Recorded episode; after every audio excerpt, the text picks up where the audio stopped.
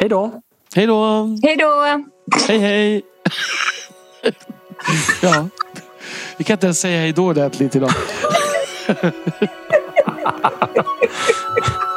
ja, det är bra. Skickligt. Hej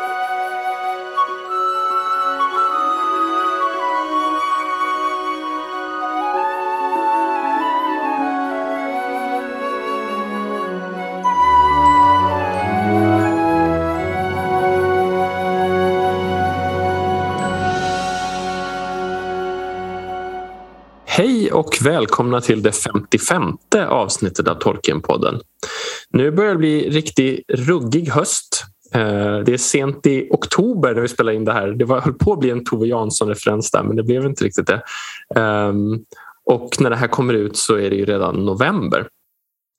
Den här gången har vi tänkt ta oss an ett ganska vad ska man säga, mastigt tema som vi har pratat om ett ganska bra tag men skjutit upp flera gånger just på grund av att det var ganska mycket förarbete. Eh, Vi ska nämligen prata om Unfinished Tales. Som på svenska fick namnet Sagor från Midgård. Precis, och vi som jag då hänvisar till heter alltså Adam. Elisabeth. och Daniel. Och ni kanske hör att eh, ni som följde oss under pandemin tänker nu, åh nej, åh nej, är vi tillbaka till den där ljudkvaliteten? Eh, och då säger vi, ja, det är vi, men bara tillfälligt. Eh, på grund av eh, sjukdom så har vi valt att, eh, inte covid kanske vi ska säga, eh, utan en vanlig förkylning, så har vi valt att separera på oss och spela in på distans. Separera oss heter det. Och spela in på distans. Mm. Det är ju det där att få ihop scheman om man inte kan träffas och man har bestämt en dag. Lite jobbig flashback ändå. Mm. Man vill jag. inte ha fler Zoom-möten. Mm, Nej. nej. Vi Aldrig mer. hatar Zoom nu för tiden. Ja. Ah, Nej. Ja, det finns, det det finns, eh, ja, det finns andra eh, sådana här digitala videomötestjänster vi kan hata också ska vi säga i public service-anda. ja. Hur många gånger har du dragit det SVT-skämtet Ja, nu, det, Daniel? det går att dra några gånger till. Det går nästan Ja. att dra jämt skulle jag säga. Mm. Ja, varje avsnitt. Mm. Mm.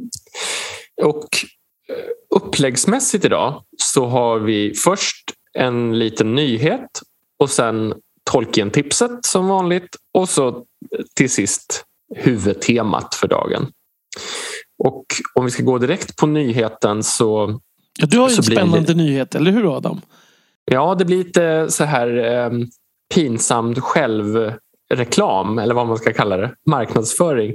Ehm, jag har blivit inbjuden till Comic Con eh, på fredag den 5 november. Eh, de, jag ska delta i två paneler eh, som huvudsakligen handlar om att det är 20-årsjubileum för Fellowship of the Ring, filmen alltså.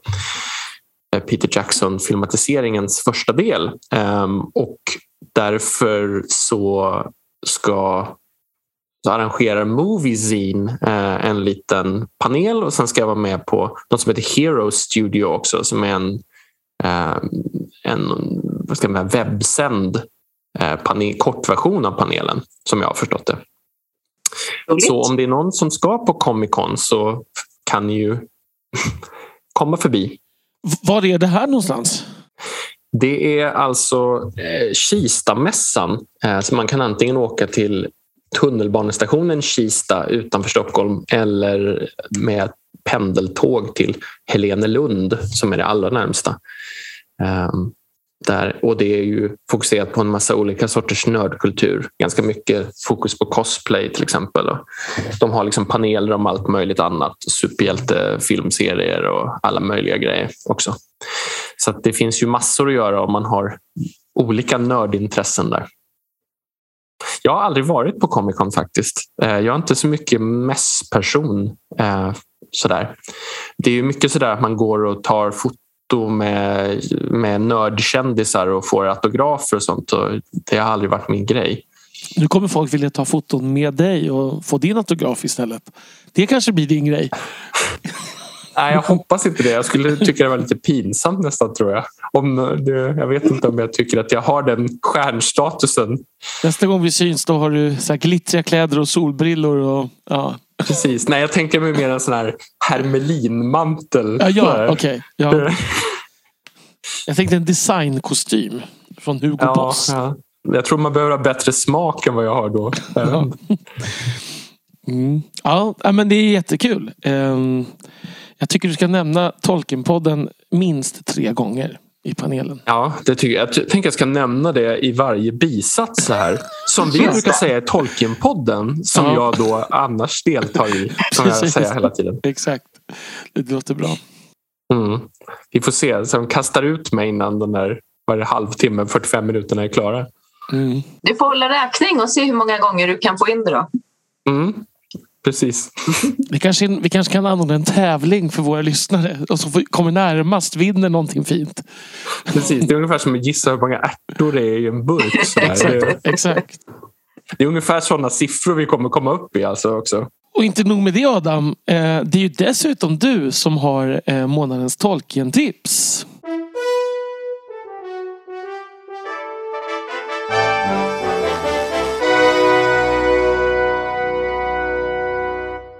Tolkien-tipset idag, det, det, är ett lite, det är lite spretigt. Det började med en tydlig tanke och sen har det liksom Sen har det grenat ut sig därifrån kan man säga. Um, men det kretsar kring Sir Gawain and the Green Knight.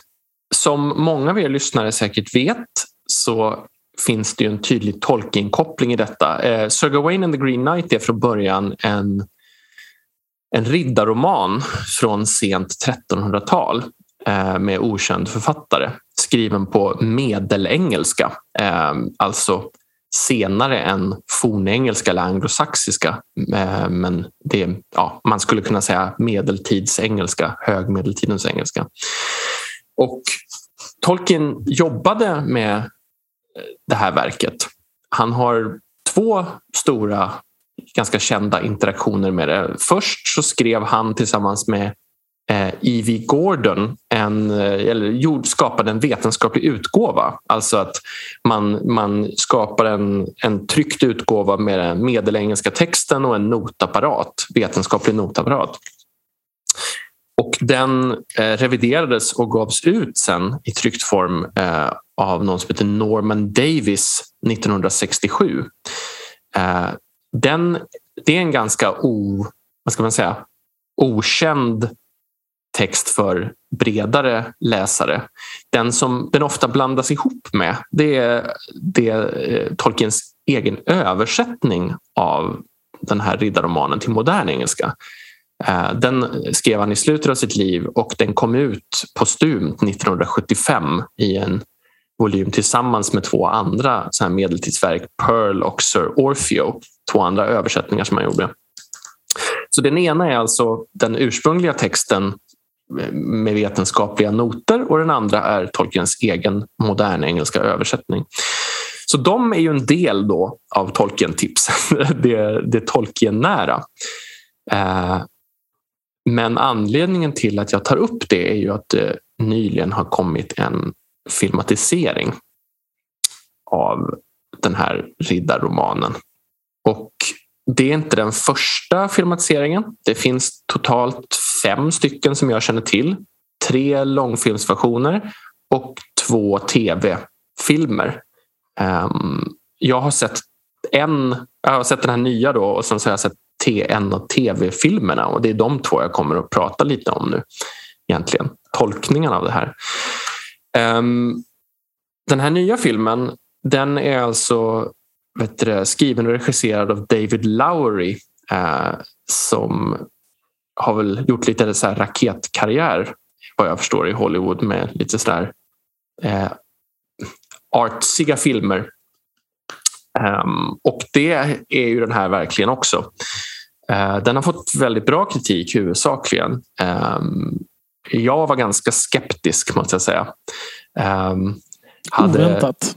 Ja, alltså är inte riktigt lika surgubbe som Tolkien men, men eh, nej, jag var, man kan säga så här att det, den ligger väldigt långt från originaltexten. De har vävt in väldigt många de har ändrat på massa saker, vävt in nya detaljer, kopplat ihop det med en helgonlegend som är Saint Winifred som är så walesiskt helgon som de har vävt in i berättelsen. De har också ändrat mycket på liksom den, vad jag ser som den moraliska eh, eller sensmoralen eller grundtemat ganska mycket. Um, och Det kan man väl kanske säga någonting kort om. Man kan säga att berättelsen är ju en riddarroman i så mått att den, den kretsar kring um, det här med krist, kristliga riddare och hur de ska bete sig ridderligt. Och hur, hur det, liksom, det finns ett spänningsfält mellan det och naturen, både den mänskliga naturen och naturen runt omkring oss. Eh, så att berättelsen handlar mycket om så här test och frestelse och stå emot och liksom så. Och, men också så här mänsklig felbarhet och strävan mot det ouppnåeliga. Ungefär så. Och utifrån det temat så har den tolkats på lite olika sätt. Antingen som ett hyllande av de här idealen eller ibland som en kritik av dem. Att de, man måste ska inkorporera mer realistisk eh, människosyn i den här ridderligheten. Ungefär så.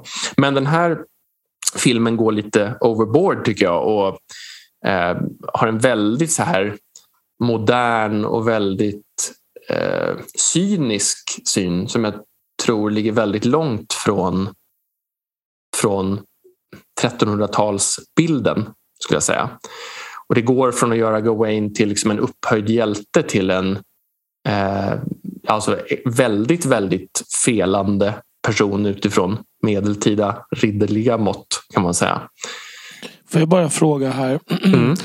Det, det, låter nästan som du beskriver det som att de har missuppfattat sensmoralen. Men det, men det kanske, eller, eller det är väl snarare så att de har ändrat sensmoralen? Kanske. Ja, alltså så här skulle man kunna säga det finns ju diskussioner kring exakt hur texten ska tolkas med alla texter. Och det finns en skola som ju menar att texten är menad som någon sorts kritik mot ridderlighetsidealen, att de måste bli mer realistiska och verklighetsanpassade. Men även utifrån det så är det som att man i så fall har liksom vridit innehållet jättemycket för att visa att ridderlighetsidealen är helt orealistiska och att världen är väldigt sunkig. Och liksom, det är väldigt, alltså istället för att vara en, en liksom kysk och, och ädel riddare så, så börjar filmen i en bordell liksom, där Gawain liksom är nedsupen och nej, men det är allt det här. Och det, det är väl en, liksom en diskussion där man försöker liksom göra en modern take på det. Men det är också så att majoriteten av eh, originaltexten finns inte med i i filmen medan man har vävt in en massa nya episoder som inte finns där.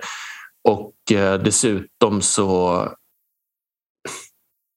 så tycker jag att den, antingen så är det jag som är väldigt osofistikerad eller så tycker jag att den är ganska pretentiös. Eh, för den försöker vara väldigt, väldigt konstnärlig. Det, den har extremt långsamt tempo och i och med att den redan den tar bort mycket av det lilla som redan finns i ursprungsberättelsen så blir den väldigt osammanhängande och ganska tom. Eh, det finns ganska lite i berättelsen. Det känns som att den, den fokuserar väldigt mycket på det visuella och på eh, soundtracket och på den biten och det gör den väldigt bra. Det är en väldigt snygg film men jag tycker att den är lite innehållsmässigt tunn. Jag blev nästan ännu mer nyfiken på scenen tack vare det. Alltså inte för att, inte för att jag misstror dig. Det är inte alls att nu miss, jag. får inte missförstå. Men för att i din beskrivning låter det ändå som den typen av misslyckanden som jag brukar gilla. Ja, alltså den, den är ju väldigt speciell. Eh, och jag tycker absolut att den har kvaliteter. Det som irriterar mig är ju fram det vanliga. Liksom, att jag tycker att om man ändrar ett verk till 80 procent så är det svårt att säga att man har filmatiserat det verket. Du tänker att man möjligtvis skulle ha inspirerats av eller mm. någonting? Som... Ja, men lite så. Mm. Mm, jag kan hålla med om det. Ja, frågan är ju vad de har haft för intention. Alltså jag tänker att mm.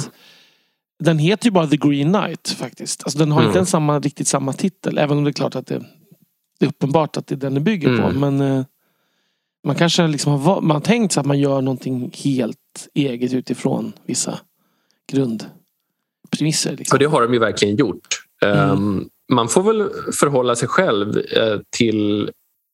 Har ju, den har ju fått väldigt mycket bra kritik från många. Um, De flesta av dem har säkert inte läst den här å andra sidan, förlagan. Eh, ska man nej, det säga. tror jag inte heller eh, Mm. faktiskt. Om jag ska vara ärlig. Det är inte så många som, som ger sig på 1300-tals riddarromaner. Nej, nej. eh, idag. Ehm, sen så har de gjort vissa saker där de har tagit, det finns liksom en rad där det nämns att Gawain strider mot jättar och då har de gjort en jättelång scen med, med så här enorma jättar som vandrar förbi. Och så här. De har tagit vissa saker och liksom blåst upp dem jättemycket medan saker som tar jättemycket plats inte är med överhuvudtaget.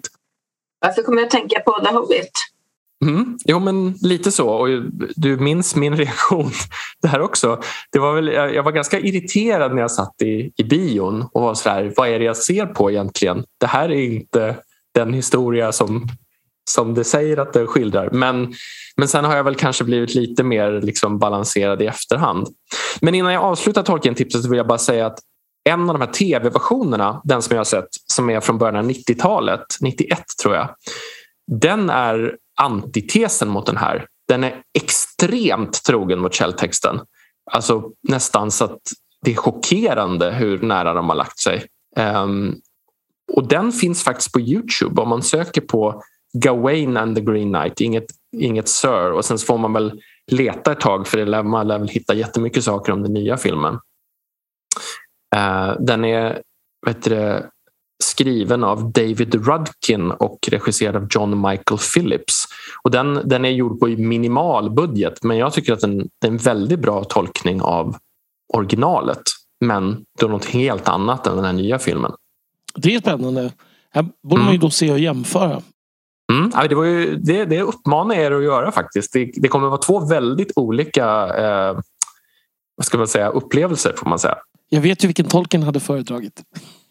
Eh, ja, Jag håller på att fundera på om jag kommer att vilja se eller inte. Jag tror jag landar i inte ändå. Och alltså jag Daniel, tror att du skulle gilla tv-versionen Elisabeth. Alltså Okej. den där som finns på Youtube. Den är lite drygt en timme och det är liksom en, det är en sån här Mm. klassisk riddarhistoria. Eh, och väldigt snygg för att vara så billig liksom, som man märker att den är. Så den tror jag du skulle gilla. Ja, Okej. Ja, men då får jag ge den en chans. Jag tror att du skulle tycka att bioversionen var alldeles för pretto faktiskt. Mm. Då tackar vi nästan där, va? Mm. Tack för tipset. Tack för tiden, höll jag på att säga.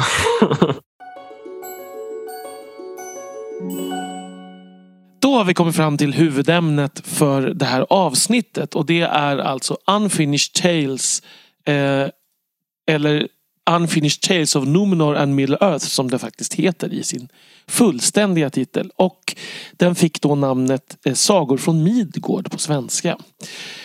Eh, och den utgavs eh, första gången 1980 Eh, på originalspråk och sen den svenska översättningen av Roland Adlerbert kom 1982. Och det här var ju när den kom, vad ska man säga, den första boken som hade den här liksom gräva i bakgrunden prägen får man väl säga. Alltså att innan dess hade vi ju fått de här, eh, vad ska man säga, dels Bilbo och eh, Lord of the Rings. Och en del av de här småböckerna då som Tolkien skrev som inte relaterade till Lord of the Rings. Eh, och sen såklart Silmarillion då som Christopher färdigställde. Men i det arbetet eh, också och lite runt omkring så har alltså Christopher då upptäckt att här finns ju en massa intressant material. Eh, så här, här börjar väl liksom embryot till det som, som liksom blev History of Middle Earth så småningom sen. Eh, hela den här mastodontserien som han gav ut. Och eh, för mig var det så att den här boken var efter eh, Lord of the Rings och eh, Bilbo så var det det första jag läste av Tolkien. Och då får man föreställa sig en tid när inte internet fanns eh, och liksom inte, det här var ingen, alltså jag hade ingen att prata med om det här egentligen. Jag hade väl några enstaka kompisar som hade läst Sagan om ringen och Bilbo och sådär. Men man, att hur många som kände till Silmarillion i min närhet, det, det vet jag inte. Alltså jag, jag tror jag aldrig jag diskuterade den med någon. Så att jag visste knappt att den fanns tror jag. Eh, utan på biblioteket så hittade jag den här Sagor från Midgård. Eh, och tänkte det låter ju spännande. Så att när jag läste den här boken första gången så hoppade jag helt sonika över de delarna som jag tyckte verkade liksom lite långtråkiga. Och vad handlar det här om egentligen?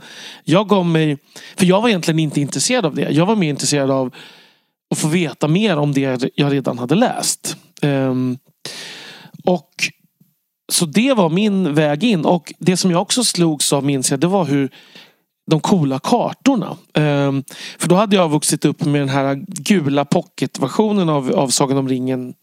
Trilogiversionen så att säga. Där de kartorna hade ritats om till den svenska utgåvan. Så att här helt plötsligt fick man se en karta som såg mer ut som, som Tolkien hade föreställt sig och med mycket mera namn på. Det, och jag älskade ju det här med kartor. Så att, så att här fick jag mitt lystmäte kan man väl säga. Ehm, och det är mycket liksom i boken också som sen anknyter till den här kartan får man ju säga. Så det var min väg in. Vad hade ni för väg in i den här boken? För min del så är det faktiskt så att jag läste den också eh, innan jag läste Silmarillion. Eh, helt enkelt för att jag lånade på biblioteket och Silmarillion var utlånad och den här fanns. Eh, jag fastnade för ett par av de här bitarna ganska mycket och en av dem som jag tyckte om krockar sen ganska mycket med, med story, eh, storyn som går parallellt i Silmarillion. Eh, så det störde mig när jag läste nästa bit. Det, det kommer vi komma in på. Eh, men den är ju... Det finns ju några utvecklade saker som är ganska, som är ganska spännande att ta så här, på detaljnivå. Jag misstänker att du då var äldre än vad jag var när du läste Betydligt, den. Betydligt, men jag är ju äldre när jag läser alla delar. Jag var ju över 20 när jag läste. Mm. Så gammal. Så gammal. Mm. Jag minns ju när jag gick i nian, tror jag, åttan eller nian så hade du så kommer jag ihåg att du sa till mig att du hade läst Sagor från Midgård men inte Silmarillion. Mm. Eh, och frågade mig hur Silmarillion var.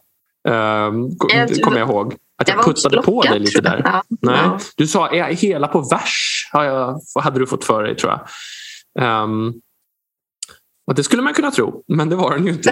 uh, men, det är um, lite adelig på vers faktiskt. Om man ska ja, precis. Det är mycket ja. mindre än Lord of the Rings. Ja. Um, men uh, jag kommer faktiskt inte ihåg helt säkert. Alltså jag läste Silmarillion innan men um,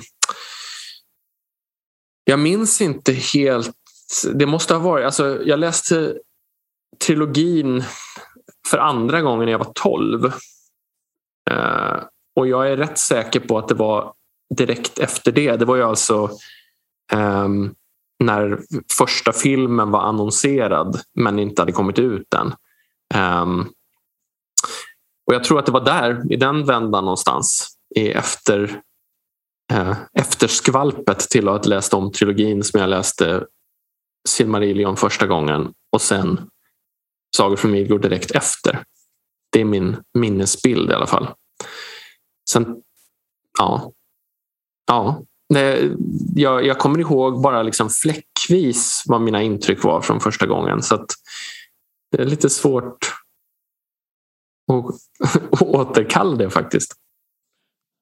Nej, men det, för, det förstår jag. Det, jag kommer inte ihåg alla mina intryck heller. Um, jag kommer mest ihåg det här med kartan och att jag tyckte det var fascinerande med den här liksom backstoryn till mycket. Eller liksom förtydligandet av massa saker.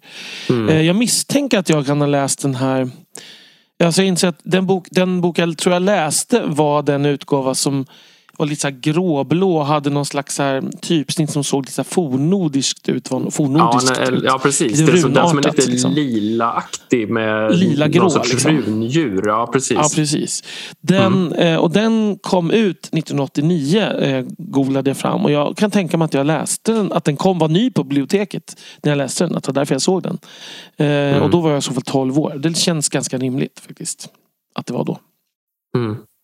Det var den jag läste också första gången. Men självklart väldigt många år senare eftersom jag var ett när, när du Ja. lånade den på biblioteket. Ja. Eh, så, men eh, ja, men alltså och, och jag tycker att den är lite, alltså så här, idag kan jag kanske tycka att den, är, den, den ser lite pajig ut men det finns någonting cooltöntigt i det där omslaget tycker jag Mm. ändå. Jag tycker det är rätt utifrån estetiken som var då rätt passande ändå. Liksom. Den var inte så Mm. gräll som mycket annan fantasyomslag var på den tiden. Liksom. Nej, men jag, jag, jag har en soft spot för det där omslaget. Mm. Ska vi kanske säga också lite liksom, hur den här boken är uppbyggd? Alltså att den är, Mm den är uppbyggd i, kan man säga, fyra delar. Där första delen handlar om första åldern. Eh, andra delen om andra åldern och tredje delen om tredje åldern. Inte förvånande. Och sen del fyra är som essäer med lite olika teman kan man säga. Och det här är ju väldigt olika typer av texter. Vissa är också mer färdigställda än andra. Eh, vissa som sagt finns det ju varianter av i Silmarillion. Vissa eh, liksom fyller på Mm, liksom vissa typ bara mer skelettartade beskrivningar som finns liksom tidigare. Och vissa berättelser finns ju bara här också ska man ju säga. Ja, det är väldigt olika typer av texter och vissa är ju mer faktanördiga och vissa mer skönlitterära kan man väl säga. Mm. Det finns ju vissa saker som nästan bara är listor. Och det är väldigt alltså Christopher, Christopher Tolkien är ju inte då som i Silmarillion en osynlig redaktör. Utan här kommenterar han ju och, och ger varianter och fotnoter och sådär. Så att det är en helt annan typ av bok än Silmarillion. Det var ganska, de har ju ett roligt kan vi ju säga upplägg om man lyssnar eh, på ljudboken, vilket jag gjorde. Jag med. Jag också. Ja. Eh, så gillar jag det här att de byter så att, att, att om det, det kommenteras någonting som eller ja, när, när det är en kommentar om någonting till skillnad från när det är berättelsen eh, så byter man röst.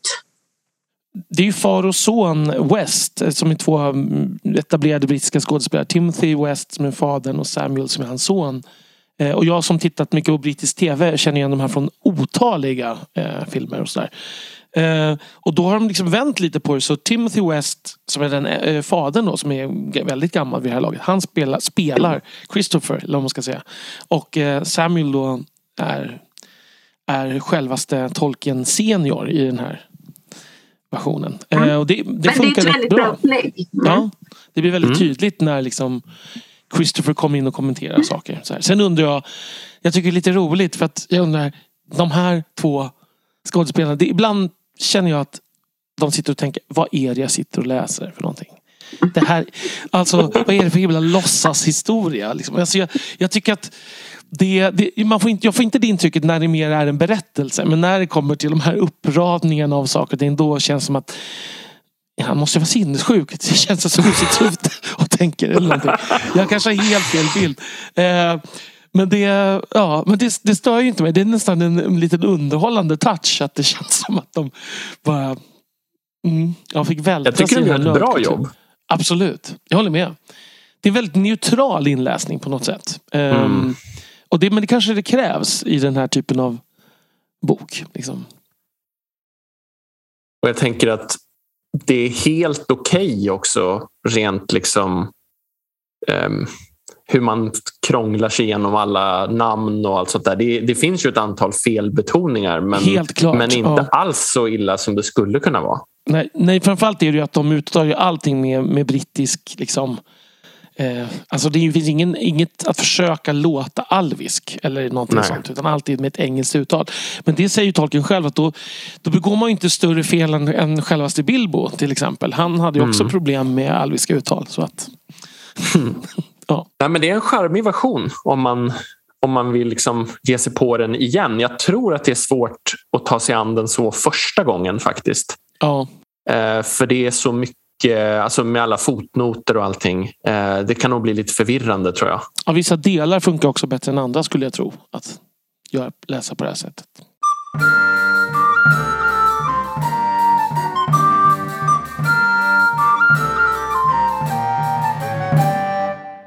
Första kapitlet handlar ju om hur Tuvor kom till Gondolin.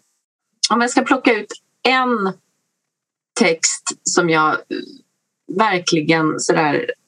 Eh, men Jag blev så besviken när jag sen läste Silmarillion eh, och för att få veta fortsättningen. Och det krockar lite och det stämmer inte till hundra procent. Eh, för jag tyckte väldigt mycket om den texten i, i den här versionen. Och jag hade velat veta, för de, han kommer ju bara fram till porten. Man får liksom inte veta vad som händer riktigt. Eh, det blir inte klart och det tycker jag är... Eh, ja, det, det, det, trots att det här är 20 år bakåt i tiden så minns jag att det gjorde lite ont i mig. Mm. Nej, men det, min, min, också min, mitt främsta intryck här är ju att det är, här är den text där det är mest synd att den inte blev klar. För att hela Gondolin delen i um, Silmarillion är ju skriven så fruktansvärt tidigt liksom i Tolkiens författarskap. Det, alltså, det är ju i princip från Förlorade sagornas bok tror jag. Det är, enda, alltså, det är ju inte men det är där den enda fullständiga beskrivningen Mm. finns. Och så Christopher var ju tvungen att liksom hitta på ganska mycket. Eh, just i den här delen. Eller hit- inte hitta på men författa så att säga. Mm. Fylla i. Eh, ja, fylla i liksom. Så göra det till litteratur av liksom typ minnesanteckningar. Så att eh, här önskar man ju verkligen att, att Tolkien hade fortsatt med den här texten. Det är ju för att den är otroligt, alltså det är ju väldigt, man blir förväntansfull helt enkelt på vad som ska hända. Ja, alltså, jag håller helt med er. Eh, för det ni säger är ju ganska likt om man säger. Ehm, och, och jag tycker också att den här är, den är väl, alltså det här är kanske den, den text som är där det är störst skillnad i kvalitet mellan Silmarillion-texten och Unfinished Tales-texten. Det håller jag helt med om. Eh, och jag tycker att det finns ju flera saker som, som det bygger på. Eh, men framför allt så är det ju att det här är så fylligt på ett annat sätt. Och eh, en av de saker som jag verkligen tänkte på nu när jag lyssnade om är hur eh, mycket vackra naturbeskrivningar som ingår här. Och eftersom den andra, eftersom Silmarillion-texten är så utzoomad och översiktlig så finns det ju ingenting sånt där i princip. Eh, men här är det en, alltså Tors färd genom nordvästra Beleriand är otroligt eh, detaljerad faktiskt för att vara liksom, första åldern material. Och det är, det är väldigt mycket både om liksom, ja, ni vet ju ni som har läst Tolkien, alltså med floder och, och träd och gräs och fåglar och allt vad det är. Um, och det, det gör att Beleriand känns mycket mer levande här än nästan någon annanstans. Alltså att Beleriand går från att vara det här liksom mytiska landet långt borta som hänvisas tillbaka till. Det här är nästan enda gången tycker jag som Beleriand som plats och natur känns lika levande som tredje åldern Midgård. Och då lyckas han ju också skapa det här historiska djupet i, inom den här texten. Mm. Vilket ju inte finns i Silmarillion eftersom allt är historiskt liksom mytologiskt material. Mm. Här blir det som att det finns ett förflutet som känns urgammalt liksom i, i själva berättelsen. Ja, ett väldigt bra exempel är när Tor kommer till Vinjamar och hittar liksom det, Ja. den uppsättning vapen och så som är förberett för honom med skölden där av, av eh, Torgon Mm. innan Gondolin eh, blev liksom högsätet. Och, och där så får man ju verkligen den här bilden att det här har varit övergivet väldigt länge och man får bilden av också hur länge Silmarillion-epoken håller på. Och det tror jag vi praktiskt pratade om i det avsnitt där vi pratade om eh, den boken om Gondolins fall som gavs ut. Om Mm. jag inte minns fel. Jag tror det också. Eh, men även att Gondolin blir, alltså man får känsla av att det skulle ha blivit så välbeskrivet på ett sätt som liksom typ Minas Tirith är i Lord of the Mm. Rings eller någonting sånt. Alltså blivit så, känns så verkligt. En sak som jag bara måste kasta in apropå de beskrivningarna är också det här med de sju portarna som vi är precis i slutet av, av Mm. berättelsen. Jag det är ju älskar den precis- sekvensen. Ja, Ja. eh, den är ju den är nästan lite otolkiensk på ett plan för att det är så tydliga symboler, alla de här sju Mm. olika. Det är lite som så senare fantasy brukar jobba med så här, sju ja, men det ordnar Material. eller färger. Precis. Absolut. Den är, så, Mm. den är så otroligt clear cut på något sätt. Mm. Jag är en väldigt okomplicerad människa. Det är därför jag gillar den. Som gillar så här pretentiösa konstfilmer som Ja, håller sig långt från källmaterialen. Precis. Mm. Tilltalas i och för sig lite av det, men, men eh, det känns inte så tolkenskt. Det visar ju igen på um, hans bredd också Mm. faktiskt. Undrar om det är det här att eh, eftersom det här är en ganska sen text jämfört med en del annat i Silmarillion-materialet att det, det är någonting som man börjar inkorporera senare eller om det bara är när man försöker göra någon sorts bygga in mening som inte finns där. Liksom. Ska vi gå vidare till nummer två då? Eh, andra kapitlet och här kommer ju åsikterna gå isär tror jag. Eh, när, när vi när, närmar oss Narn i Hinhorin eller eh, Horins barn. Ehm, och det, som, det här är alltså berättelsen om framför allt om Torin Torambar. Ehm, och eh, det är också en av de längsta berättelserna i Silmarillion-materialet. Den finns ju dock till skillnad från den förra så finns ju den här i en betydligt mer färdigställd version eh, utgiven som The Children of Horin eller Horins barn. Precis, utgiven långt senare. Översatt av Öyvind Lång. Va? Ja, precis.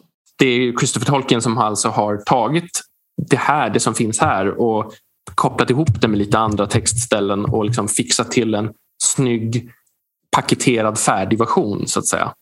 Det kan man väl också säga, jag vet inte om ni kommer ihåg det, men eh, jag fick någon sån här när jag lyssnade på den, så jag la in, eh, jag, jag skrev till er eh, och bara skrev att ja, himmel vad ocharmig Mhm. kille den där Torin är. Eh, eller vad jag nu använder för uttryck.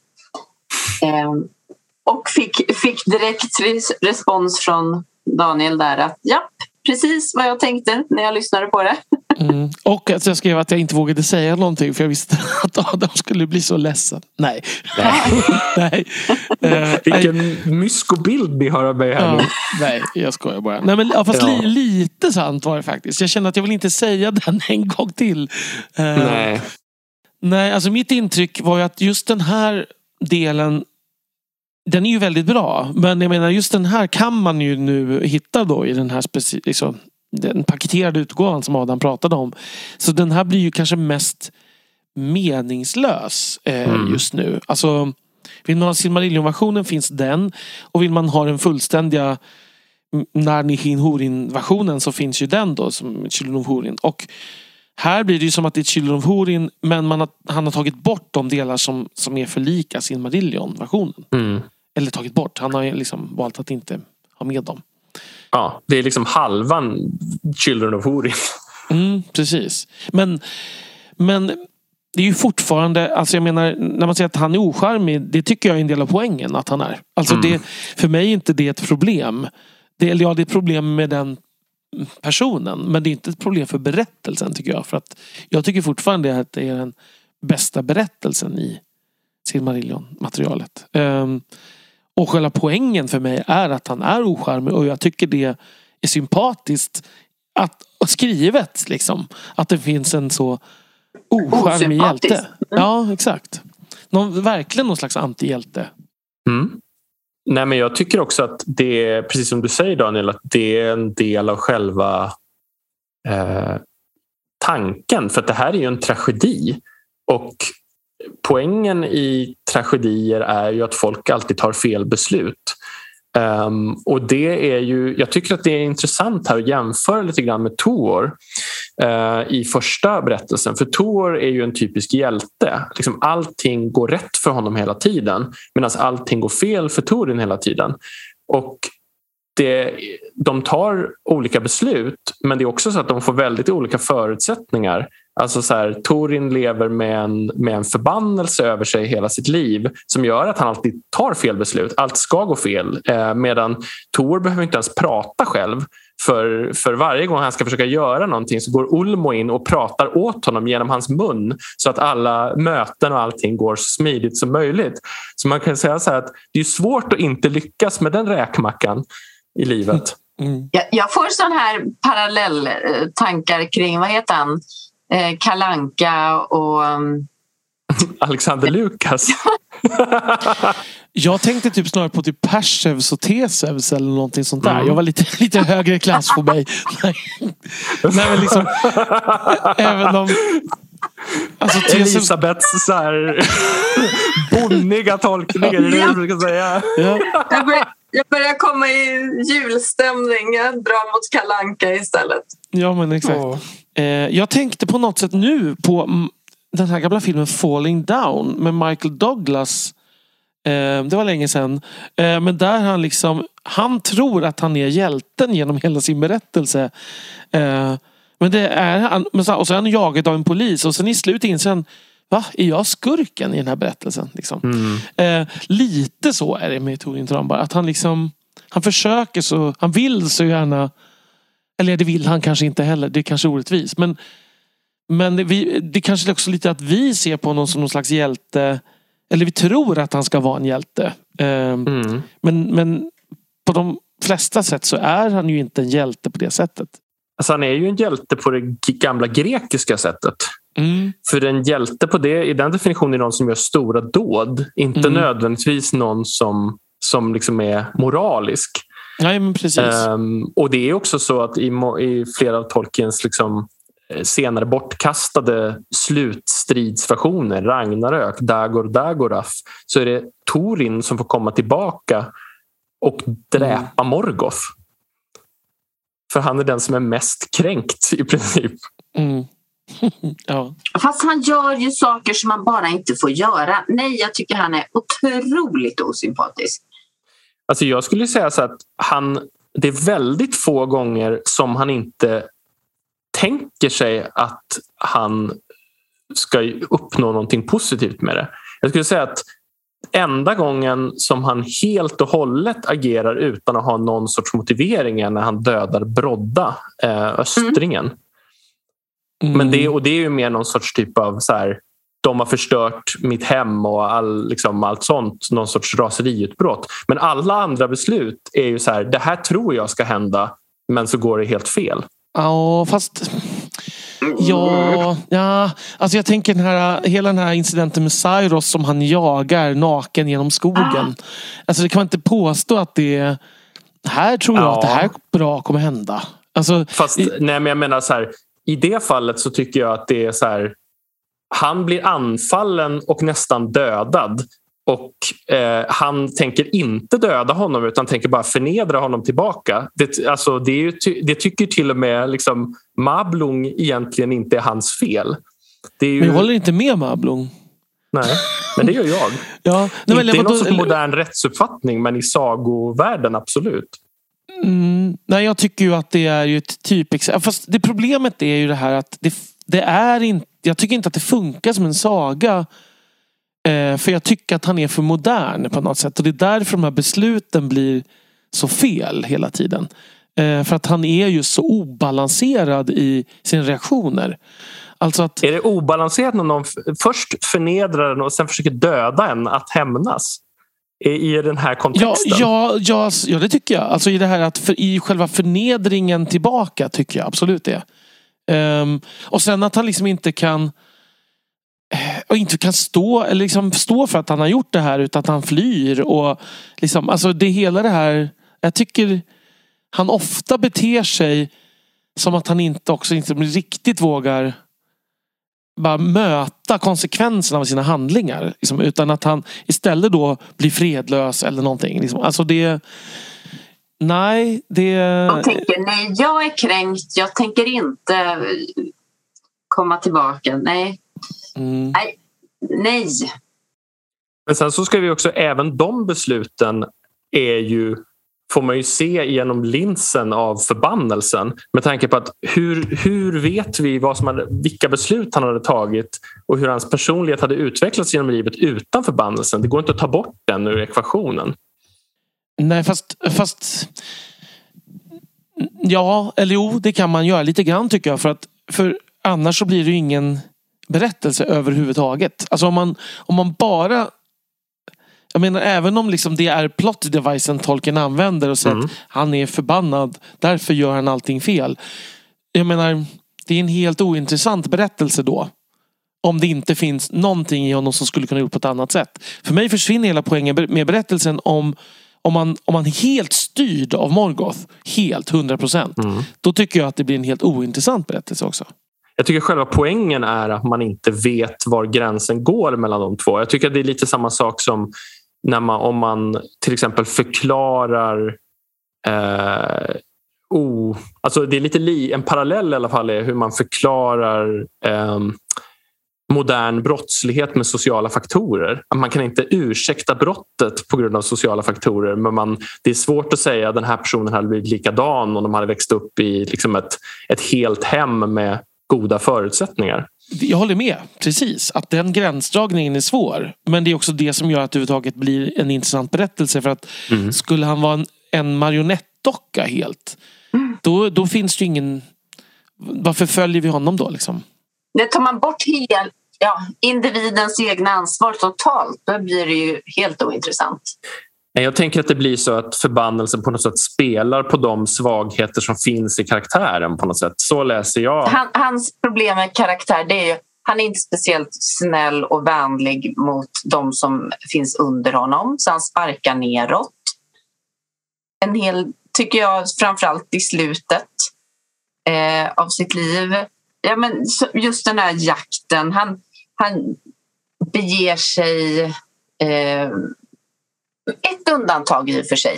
Ett undantag där han får vara, ha sin fina lilla stund det är ju när han eh, eh, dödar sina polare för att rädda eh, en tjej som de tänkte våldta, antar jag. Mm. Eh, Ja, det antyds ganska tydligt. ja. Eh, och det, det är väl hans stora stund där.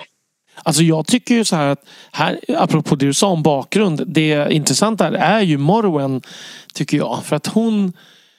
Eh, vad ska man säga? Alltså Torins mamma ska vi kanske säga för de som inte... Jättebra, tack. För att det, det var bra att du sa.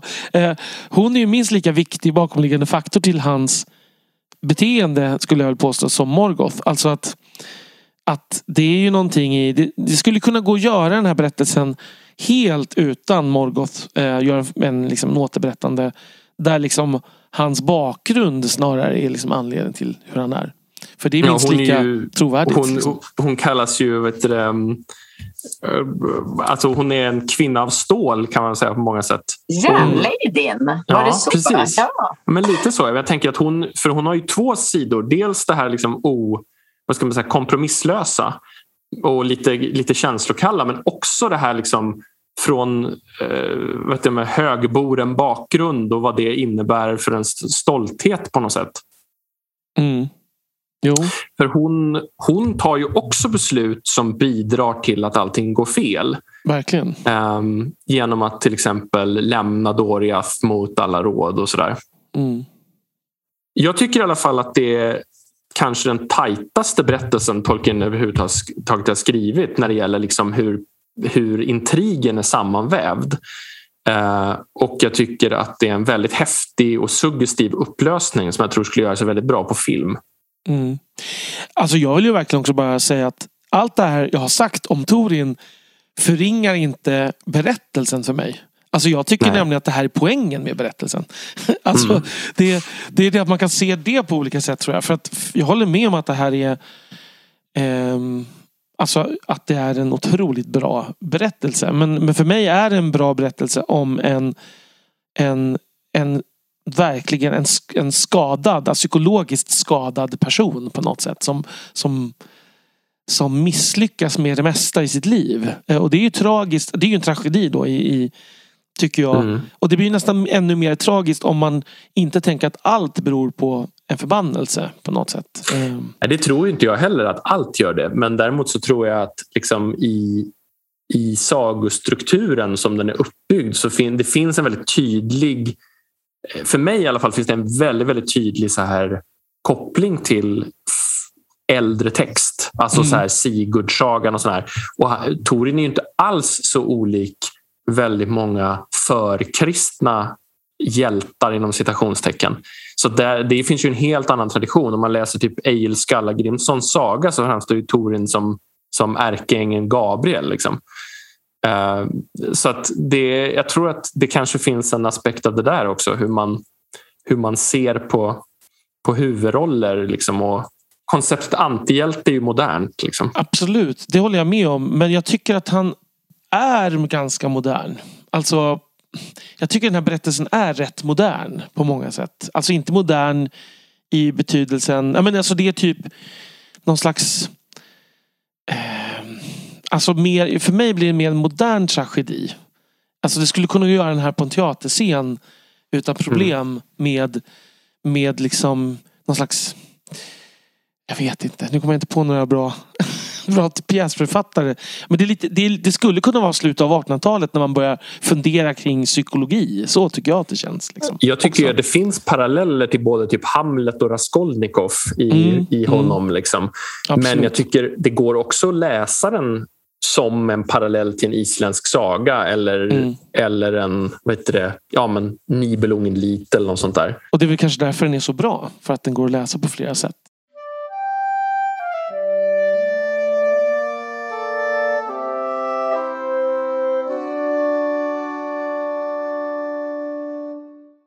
Då går vi över till andra delen av den här äh, boken som handlar om andra åldern och då tänkte vi eh, ta oss an tre kapitel i ett här kan man säga. Och det är tre kapitel som handlar om Nomenor som ju är det här öriket eh, som ligger eh, mitt emellan eh, de stora kontinenterna, mitt i havet. Eh, och det är örike som också sjunker kanske vi ska säga. För dem, om någon har missat det. Och det jag gillar med de här kapitlen är ju att tolken här eh, börjar ett nytt världsbygge i princip. Eh, alltså han har ju redan skapat Lord of the Rings och byggt upp mycket kring Midgård. Han har ju hållit på med Silmarillion hela livet och, och liksom försökt förklara eh, liksom att säga, bygga upp den världen. Och här tar han ju en ny plats. Och dels gör han en karta och han beskriver geografin, hur den här ön är uppbyggd och han pratar om flora och han liksom vad de livnär sig på. Det är väldigt mycket så här geopolitik och grejer liksom i det här.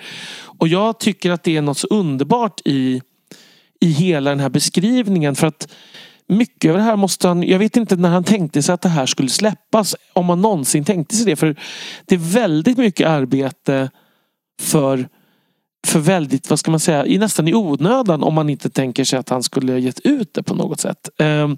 Eller i onödan eller för egen ros skull. Alltså antagligen för att liksom svara på en massa frågor han själv hade om den här ön. Och jag, jag älskar ju den delen att han liksom, här har vi tre kapitel där man får djupdyka ner på Numenor. Liksom. Det jag tänkte ta upp är, hänger ihop väldigt nära med det du säger Daniel. Att det, det är många såna små roliga detaljer och att Numenor är fylligare än jag ofta tänker på. Alltså sådär, när man går hit så inser man jäklar vad mycket material det finns. Um, och där tror, kommer tv-serien antagligen ha ganska mycket att och liksom inspireras av eftersom vi, vi har väl fått bekräftat att Numenor kommer vara en ganska stor del av den. Mm. Um, men några sådana roliga detaljer som jag tänkte på är att han pratar till exempel om hur språken är utvecklade på Nomenor och att de som, det är, det är de här tre ätterna av eh, Eddine, det är de som får komma till Nomenor, blir Don Eddine, the men of the West.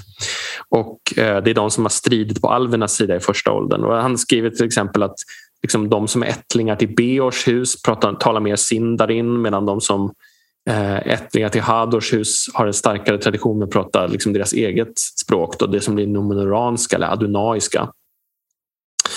Och Quenya eh, beskriver han på ungefär samma sätt som så här senlatinet i Europa. Lite kul tycker jag.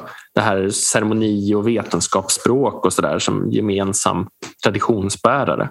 Mm. Och sen så tycker jag också att det är lite kul på slutet att han håller på att jobba med lite olika så arvsystem han, han liksom provar på olika arvsystem i den här. För det är en lång lista på olika eh, vad ska man säga, härskare eh, över Nomenor. Mm. Regenter, precis.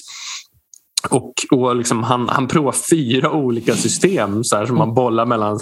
Att bara män av, den, av manliga grenar får ärva, att bara män men också genom kvinnliga grenar får ärva. Typ att systersonen till förra mm. kungen får ärva. Att kvinnor kan bli regenter i frånvaro av en son. Eller det fjärde att det är enkel primogenitur, alltså att det äldsta, son, eller äldsta barnet oavsett kön ärver som vi har vår liksom, monarki i Sverige fungerar idag. Så han, han har alla fyra systemen liksom och fipplar runt med dem och tänker sig olika varianter och ändrar fram och tillbaka. Ja, det är hängivet. Han gjorde tre stycken kvinnliga regenter, var det så? Ja, det, det är väl tre. Alltså, eller det, sen så har vi ju en situation där den Arfarason i princip stjäl tronen på slutet från, från, liksom... från frugan. Mm, precis, tvångsfrugan också. Fräscht. Verkligen. Mm. Det är härligt. Nu, nu kanske jag bollar vidare här, det vet jag inte om, om jag gör rätt i. Men jag tänker att, att just det här med kvinnlig och manlig eh, vinkling på något vis tas upp mer här än i någon annan text. Mm.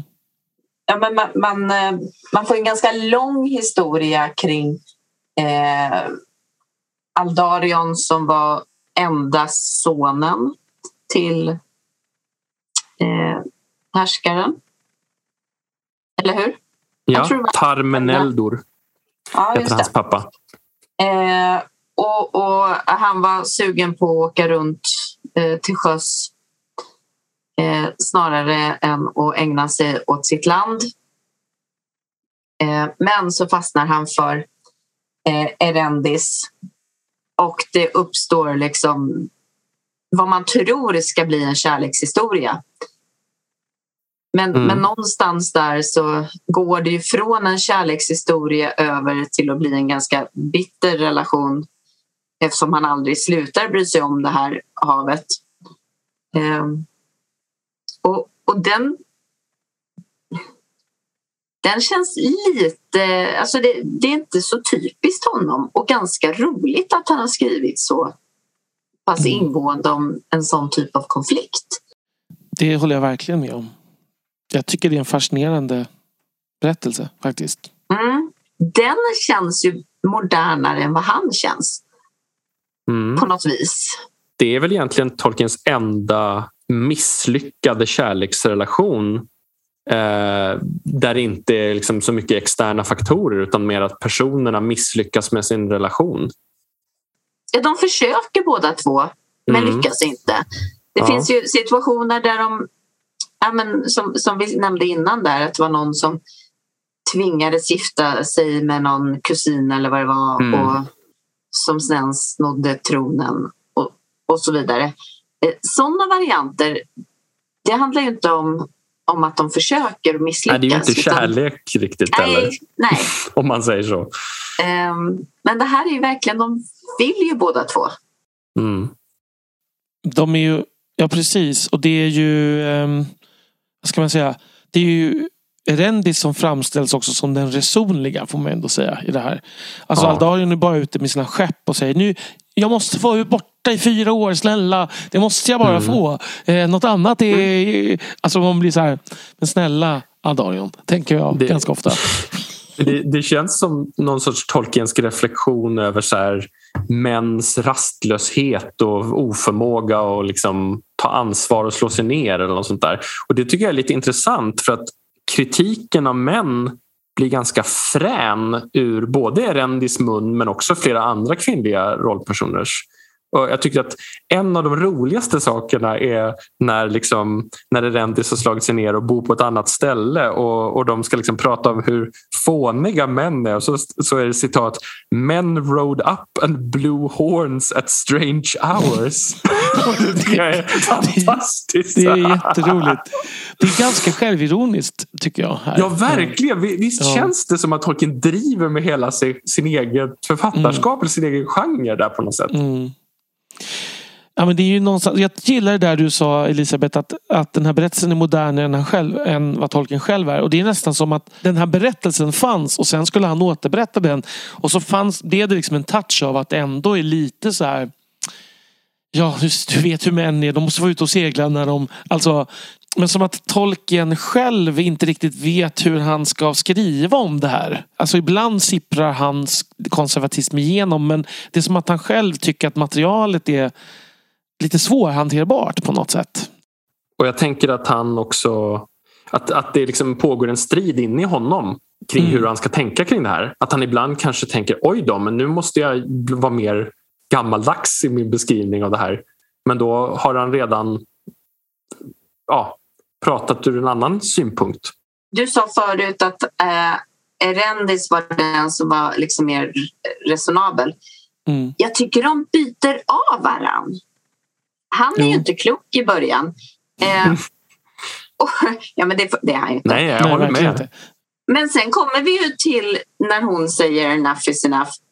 Eh, och då är ju inte hon så resonlig alls faktiskt. Nej. Där tar det ju liksom slut. Där tar ju hon över den biten. Men jag tycker att det är en rimlig reaktion.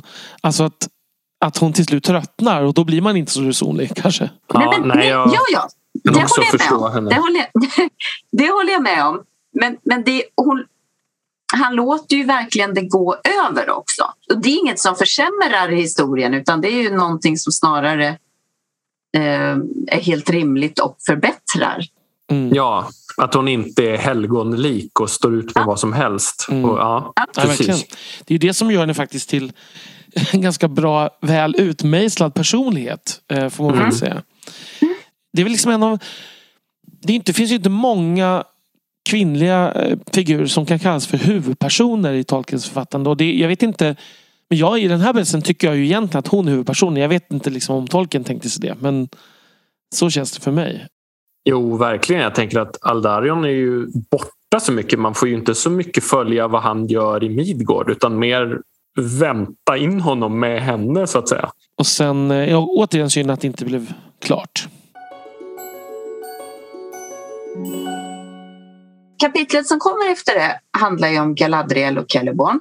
Där hamnar jag lite i att vi har ju faktiskt haft ett helt avsnitt om Galadriel och sagt, vi har ju citerat otroligt mycket just kanske från de här texterna.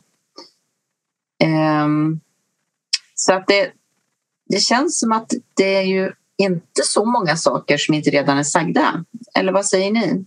Nej precis, det håller jag med om. Det, är, det, är mycket, det mesta om Galadriel har vi ju berört. Eller det mesta, det kanske är att ta i. Men, men vi pratade i alla fall länge.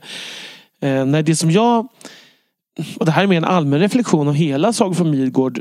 Eh, men som kanske är lämpligare. Det är ju hur mycket av det här som känns vad ska man säga? Återigen, det här är min, en av mina käpphästar. En av mina positiva käpphästar. En glad käpphäst. Eh, det är ju att det här med tolken att han att det så ofta känns som att de här olika versionerna ger en ett djupare trovärdighet. Man skulle kunna tänka sig precis tvärtom. Att allt det här så där han funderar på nya sätt hela tiden gör att det känns bara hattigt. Och det gör det väl till viss del. Men, men det ger också en illusion av olika urtexter. Liksom. Um, att det finns olika berättartraditioner om Galadriel och Celeborn nästan. Um, vem är Galadriel? När kom hon till Midgård? Vad var hennes syfte? Vad var, hur, liksom, när träffade hon Celeborn? Liksom. Allt det här känns ju som att det har ju att göra med att tolken inte kunde bestämma sig men det ger en känsla av att det här är höljt i historiens dunkel nästan för, för vanligt folk. Liksom. Um, och det gillar jag verkligen med hela den här boken den har, som har den karaktären. Ja, men verkligen. Och, och, det är lite där jag kommer haka i här också. Um, för att jättestor del av det här avsnittet består inte bara av berättelser om Galadriel och Celeborn utan det är ganska mycket om Amroth och Nimrodel och ganska mycket om så här Loriens gränser och så här, Sindarins härskarklass bland skogsalven och allt möjligt. Så, där. så det, är en, det är en pyttipanna av olika teman mm. i det här kapitlet. Um, och Jag tycker att det finns vissa rätt intressanta grejer som har med kartan att göra som bara dyker upp här som inte alls bara har med Lorien att göra utan som bara hamnar i appendixen till den här texten. Men sen, jag tycker kanske att den roligaste eh, två saker som är små saker. Det ena är att på ett ställe så säger tolken att i det här kapitlet att Sauron var inte helt ond utan han var ett exempel på en snabbreformist som åts upp av önskan att bestämma. Uh, och Det tycker jag är jättespännande för det säger ganska mycket om Tolkiens syn på samhällsförändring och centralisering och sånt där. kan man säga. Uh, för det är ju inte alls den bild man får ibland annars. Nej, nej men verkligen. Och här problematiserar, eller man, man funderar lite kring så här. Och det har varit, kanske varit inne på det, men med Galadriels relation till Sauron, höll jag på att säga. Eh, mm. alltså hennes syn på honom. Att det är lite det blir lite svårbegripligt ibland ju. Eh, mm. Dessutom. Elisabeth sa en jättebra grej i Galadriel-avsnittet där jag försökte liksom försvara Tolkien lite grann. Men där jag liksom, här kommer ju faktiskt Christopher med samma poäng eh, som Elisabeth. Det hade jag liksom helt missat. att in, I den här omlyssningen tänkte jag på det. att mm. så här, han, han säger ganska exakt samma sak som du sa Elisabeth. Att om Galadriel fattar någonting kring vem Sauron är, varför gör hon ingenting? Och om hon inte fattar alls, varför är hon då skeptisk? Ja, det är klokt Elisabeth. Eller hur? Det är jag och Kristoffer. Mm. mm. Men sen, jag tyckte bara också det var roligt när de pratade lite om Dol Amroth. Eh, man får lite bakgrund till det här alviska blodet hos Imrahil eh, med Imrasor the Numenorian som gifte sig med Mithrellas, Nimrodels sällskapsdam. Det tycker jag är sådär, det är så typiskt Tolkien hur han plötsligt bara samma sak som du sa förut Daniel. Varför? När kommer det här behövas? Någon mm. gång? Mm. Men ja, den biten håller jag med om. Det håller jag med om, absolut.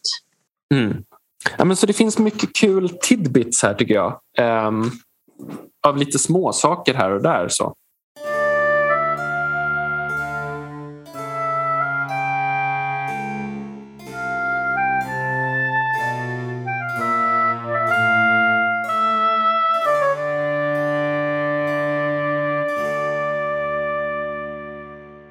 Om vi trillar vidare i boken här då till tredje delen som handlar om tredje åldern. Och då kommer vi fram till uh, The Disaster of the Gladden Fields. Men uh, det är här någonstans som jag blev, började bli väldigt, riktigt intresserad när jag läste den första gången minns jag. För att här börjar man ju få här börjar ni fylla i den mer direkta förhistorien till sånt som Lord of the Rings handlar om. Får man ju säga. Um, mm. Så hela den här uh, vad ska man säga, vad ska man, fördjupningen i Isildur och ringen här tycker jag ju är, tyckte jag då var intressant och det tycker jag fortfarande. Ja, det är mycket fokus på Isildur eh, och just hur han blir av med, eh, med ringen och hur han blir hans övertro på lite sig själv och sin, sina mannar eh, och läser, läser situationen fel och det står dem ju väldigt dyrt där. Jag fascineras ju alltid lite och tänker eh, de, här, de här pryttlarna som ska bli så himla viktiga. Eh, de har jag lite och, och, det är inte för att jag tycker de är fascinerande, eller jag fascineras mer över att man fascineras är det Ellen Dilmir du tänker på nu? Men jag tänker också så här med Narsils eh, skärvor mm. som ska eh, forslas liksom med risk för... ja. DHL skickade de Narsils skärvor med. Mm. Att det där, de pryttlarna, de blir så viktiga. Eh, och sen så knatar jag han omkring liksom med det där sen. Eh, också. Och jag kan ju både tycka att det är lite häftigt och sjukt löjligt. Um, ja. ja. Nej, men det var min reflektion lite när jag läste, läste det här. Mm. Jo, det finns ju en liten touch av män, medelålders män och med stora bilar eller någonting. Ja, ja. Mm. Men så här, i, i så här Wandering Hero version. Exakt. Mm. Uh, men, men det är absolut. Uh, jag tänker, tänkte lite samma sak med den här Ellen Dilmir som kommer in i slutet av det här avsnittet. Alltså det är ytterligare ett sånt här, vad ska man säga, speciellt föremål som är nedärvt och det finns två versioner av det. och liksom sådär. Aragorn hade sen båda och man hittar i Orthanc. Och så det, där känner till och med jag så här, äh, behövdes ytterligare en så här, mm. nedärvd sten. Mm. Um, jag vet inte. Eller två. Så. ja. Men det är alltså det är en, vet du, det är en, vad ska man säga, eh, det blev kungasymbol i Arnor. Det är en ädelsten från Nomenor och som sen så vet du, gjordes en ersättning till Valandil när, när vet du, Isildur blev av med sin och sen till slut efter Ringens krig så hittade man vet du, den ursprungliga så Aragorn hade båda. Just det. Mm. Men mina reflektioner här är ju helt andra äh, i, den här, äh, i det här kapitlet.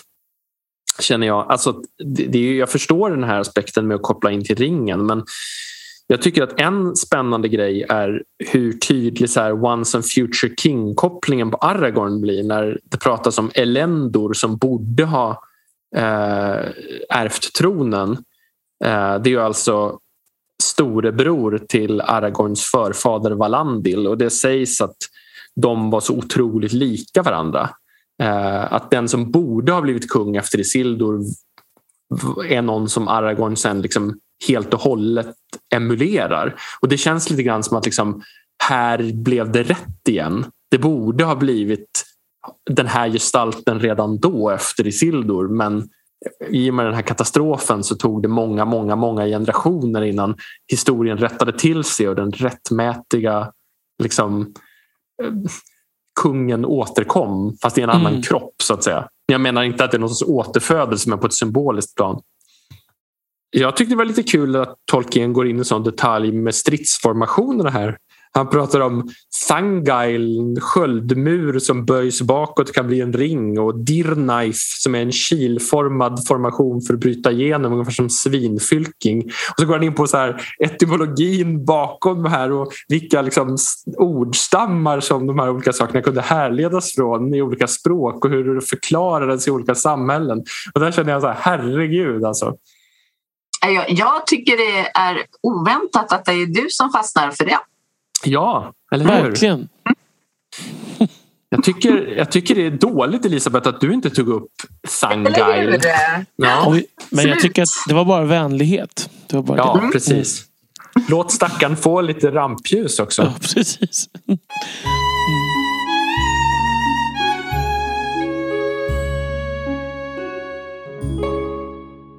Och nästa avsnitt handlar alltså om Kirion och Eorl, nästa kapitel. Eh, kopplingen mellan Gondor och Rohan. Jag anar att vi kommer sen att få backa där för att det som jag tycker var int intressant eh, det var ju den här eh, eh gåvan, eller vad man ska säga. Eh, att när han fick landet och som tack för att han ställde upp och räddade deras liv där. Du tänker eh, alltså när Eorl får gåvan av Kalenardon efter att uh, ha undsatt Gondor i slaget vid Celebrant 2510, ja. tredje åldern. Så vi fyller i vad... Precis det som jag pratar om. Mm. Hade inte kunnat säga det bättre själv. mm. Det är bara för att orientera jag, lyssnarna. Jag hade inte kunnat säga det, punkt. Nej, precis. Mm. Ja. Nej, ja. men um, men eh, då går de ju iväg och så ska de upp på någon sån här helig mark och så, eh, som, just det, som var Elendils gravhög. Mm. På Amon Anwar. Eh, och man skulle hålla tal och man skulle hålla någon hand på graven och, och sådär. Det som slog mig det var för det var en väldigt invecklad sådär, vilka som hade rätt att gå dit och när de hade rätt att gå dit och hur och vilka som fick eh, och sådär. Och sen så tog man över när kungarna tog slut. Eh, mm. Så hade de ställföreträdande och de som de bjöd in. Och, och det kändes verkligen som att det blev något så här litet eh, eh, någon egen eh, egen klubbs eh, partygrej liksom. Där, där man, man går dit och, och håller ett litet så här, den lilla klickens gäng. Liksom. Så. Och jag fylla i lite här för jag tror att det kan vara lite svårförståeligt för lyssnarna vad du faktiskt eh, pratar om. Ja, eh, snart får du fylla i. Mm. Eh, eh och det, det, hela handlar ju alltså egentligen bara om att han vill säga tack för att du eh, räddar oss. Här vore kanon om du håller vår rygg i fortsättningen också. Eh, bo i det här området eh, för då kan vi hjälpa varandra lite bättre. Eh, typ. Eh, men att det skulle vara så himla krusidulligt och eh, Jag tror att det är det här Narsil-syndromet igen här Elisabeth som du har lite svårt för. Det som jag reagerar på. Mm. Eh, eh, alltså, ja. Jag vill bara säga så här, min film du tyckte var så jobbigt var så här, åh vad stämningsfull och underskattad den här scenen är med, med den här fantastiska ceremonin. Så jag hade en helt annan läsning av det där. um. Jag är någonstans mitt emellan här. Um, Måste jag säga. Mm. Jag tycker att det, ja, det är lite småintressant. Um, det ger ju en ytterligare så här massa dimensioner och sådär. Men det är inte liksom... Det är ju, ja, vad ska man säga? Det, jag har inte så mycket att tillägga. Så fortsätt prata ni. jag vet inte hur mycket till det och alltså, Det är den här eh, kullen Amon Anwar som senare blir Halifirien. Eh, alltså, och Elendil flyttas ju senare då från den här graven till Minas Tirith. Um, och I och med att tanken med att han skulle ligga där från början var att det skulle vara mitten av Gondor och när det inte längre var mitten av riket så försvann lite poängen. Och Halifirien dyker ju upp bland annat i Lord of the Rings för att det är en av vårdkasarna. Uh, sen kan man säga. Um, ja, alltså det, jag tycker det är, det är mycket spännande backstory här som finns lite grann i Appendix också. Det är jättemycket korsrefererande till Appendixen i, till Lord of the Rings här. Um, men uh, vi har till exempel historien om Borondir uh, Odalraf som är uh, du, temat för den här fanfilmen som du tog upp som tips Daniel för en massa avsnitt sen. Det dyker upp här till exempel. Och sen så är det lite information om, eh, om den demografiska situationen i Rohan och de, deras armésystem och sådär som jag inte ska plåga alla med.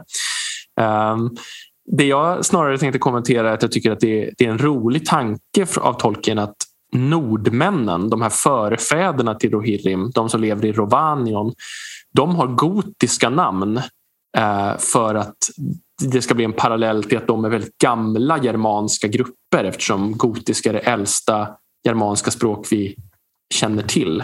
Um, och att uh, eftersom liksom, Rohirrims förfäder är Theod, att det är liksom baserat på det fornengelska. Det finns ingen släktskap, eller ingen nära släktskap i alla fall, mellan gotiska och fornengelska. Men det, det, är, liksom, det är som en äldre lager av den germanska språkträdet. Mm. Ändå. Som då är liksom och då är det översatt från den genuina gamla släktingen till den genuina västerönan då. Det ja, ska vi förstå precis. det som. Liksom. Mm.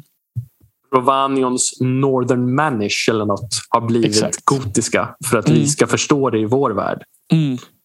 Och hur många eh, förstår det? Kan man sen fråga sig. Men, men, men, det är ju men det är genomtänkt och jag älskar det. Mm.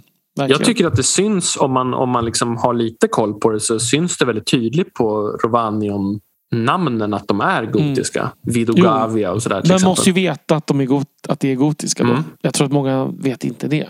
Eh, nej, så. nej, nej. Såklart. Men jag tycker att det, det är det som är kul. Det finns alltid ett till lager på löken hos Tolkien. Kapitlet som följer heter alltså The Quest of Erebor. Eh, och eh, man får följa vad ska man säga, hela uppdraget som eh, The Hobbit handlar om fast ur lite en annan vinkel. Eh, och det är, nu måste jag tänka efter, är det Gandalf som berättar för Pippin? Det är ett litet gäng han berättar för. Okej, okay, just det. Eh, jag tycker ju att det är det, det som eh, tilltalar mig i den här det är ju framförallt det här hur Gandalf avslöjar hur, vad Thorin egentligen uppfattar liksom när det handlar om eh, sin följeslagare där. Eh, Bilbo fattade ju inte hur illa han tyckte om att få med sig honom. Mm. Eh, och hur mycket Gandalf fick liksom jobba häcken av sig för att få de här, ja, men det hela att gå ihop. Mm. den där gillar jag. Den, den tycker jag höjer nivån både på att koppla ihop eh, Lord of the Rings och, och, The Hobbit och också att ge The Hobbit den där dimensionen som saknas lite i barnboksvarianten. Mm. Ja, precis, det blir, det blir ett sätt för tolken att liksom koppla ihop The Hobbit med liksom det större ramverket känns det som. Mm med, med, med liksom de strategiska konsekvenserna av allting. Liksom, mm. dessutom. Gandalf mm. som schackspelare. Ja, ja precis. Ja, verkligen. Och, och sen tyck, tänkte jag på eh, att jag tycker att det är kul det, det, du säger med Thorins reaktioner på Bilbo. Man undrar ju om inte Peter Jackson som har gjort Thorin extremt bitter och avig i filmerna har inte har inspirerats ganska mycket av den bild man får av Thorin här. Ja, det är mycket möjligt. Det är åtminstone logiskt om det hade varit så. Alltså jag kan inte tänka, de, de har inte officiellt fått använda sig av den här texten. Um, men, men de måste ju ha läst den. Liksom. För att i sin jakt på att fylla ut det här uh, materialet mm. så måste de ha läst allt som fanns tillgängligt. Mm. Um, så det var absolut, för den här Thorin vi möter här, här kan jag verkligen se Richard Armitage Thorin mm. liksom i de dialogscener som är och så. Ja, här känns han ju mycket mer så än den ja. lilla tomten nästan ja. som vi möter i The Hobbit. Ja, verkligen. Jag håller annars med om att det ger ju en, eh, ger så många dimensioner mer till hela The Hobbit utan att det heller känns som att det går stick i stäv. Utan det känns bara som att här är den vuxna bakomliggande förklaringen som inte fanns utrymme att ta i den här eh, barnversionen. Liksom. Mm. Ja, om vi går vidare då till nästa kapitel som heter The Hunt for the Ring. Och då, det är ju alltså kan man säga naskolernas jakt på ringen. Alltså när Sauron har fått veta vart, vart ringen har tagit vägen. Och får vi följa lite deras olika resor. Eh, här då Tolkien hamnar lite i problematiken här också att hur var det där med vatten egentligen? De måste ju korsa en massa floder här. Eh, hur gick det till? Om de nu var så rädda för vatten och allt vad det är. Eh, så att återigen, det här var en, ytterligare en sån här sak som han var tvungen att försöka tänk, lösa. Som jag aldrig riktigt tror att han löste. Men jag gillar ju, det blir lite samma, lika hela tiden här nu. att jag jag, det jag gillar är att det ger en, en bakgrund och, och liksom mer djup i berättelsen. Eh, för att för det som händer här är ju det som försiggår under de liksom spännande kapitlen i, i um, Fellowship of the Ring när vi inte vet vad de svarta ryttarna är för ena. Liksom. Eh, och här får vi, får vi veta deras bakomliggande eh, mål och mening. Så. Och sen en lite rolig grej, den här scenen när de eh, stöter på Grima ehm, när de är, alltså, i, som ju är i Sauromans såld. Den lilla scenen är ju faktiskt med i BBC radioteaterversionen av, eh, av Lord of the Rings. Så det är, därför måste man fått något specialtillstånd helt enkelt att ha med den scenen. Det fyller ju i lite kul de här liksom, intrigerna mellan Saruman och Sauron mer också. Så här. Mm. Vad visste Sauron om Sarumans dubbelspel vid olika tillfällen? Alltså, sånt, sånt får vi mycket mer bakgrundsinfo på här. They know that we know that they know that... Ja. Ungefär så. Mm, mm, Det kalla kriget. Exakt. Mm. Mm. Men eh, ja, alltså jag, jag håller ju med. Det jag tycker att det här, här tycker jag det är ännu mer spännande än i The Quest of Erebor. Alltså vad, vad man får liksom, ifyllt. Jag tycker det är lite kul att här får vi informationen om den här Kamul the Easterling som är den enda andra namngivna Nazgulen Mm. förutom häxmästaren eller häxkungen. Som Och ju inte är namngiven heller. Faktiskt. Nej precis, men han har ändå en, han är en Kamul- individ på något sätt. ändå. Shamul är ju typ den, är faktiskt den enda namngivna. Mm. Ja, precis, som har ett, ett tilltalsnamn i alla fall. Ja. Ja, ja. Och, och vi får ju reda på till exempel då att han kallades The Black Easterling och The Shadow of the East. Och vi får reda på att det är, det är han som är den som pratar med Sams pappa. Eh, och det är han som är närmast att få tag på hobbitarna tillsammans med sin kompanjon från Dol Guldur för han är positionerad där normalt sett.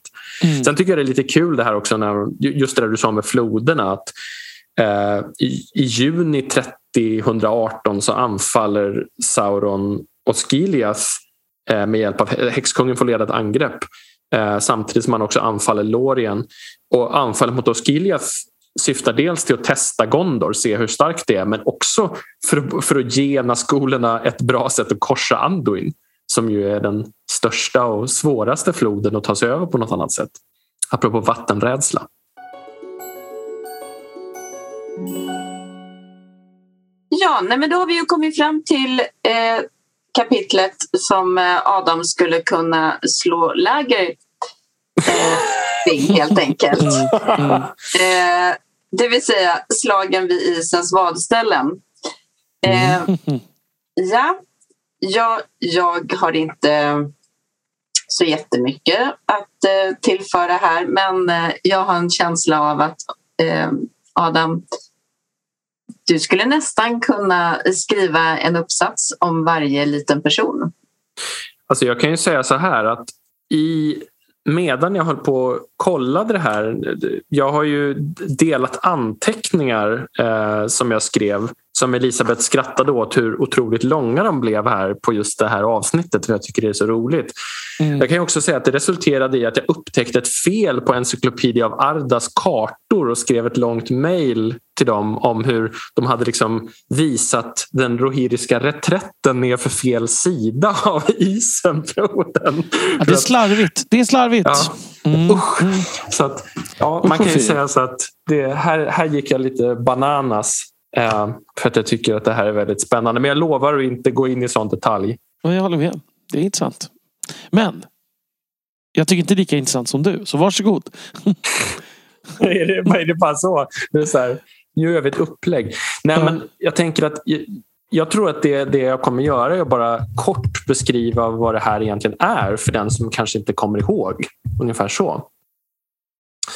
Och man kan säga det är ju två slag vid isens vadställen och det, det återger ju konflikten mellan Sarumans trupper och Rohirrim som pågår delvis bakom kulisserna i både eh, böckerna och i filmerna. Vi får se pyttelite av första slaget vid isens vadställen ehm, i förlängda versionen hos Peter Mm. Jackson. Mm. Men man kan säga att det, det första slaget eh, isens, i, floden Isen rinner ju ner där från Isengård eh, och eh, det är Rohans västra utkanter kan man säga befinner sig där.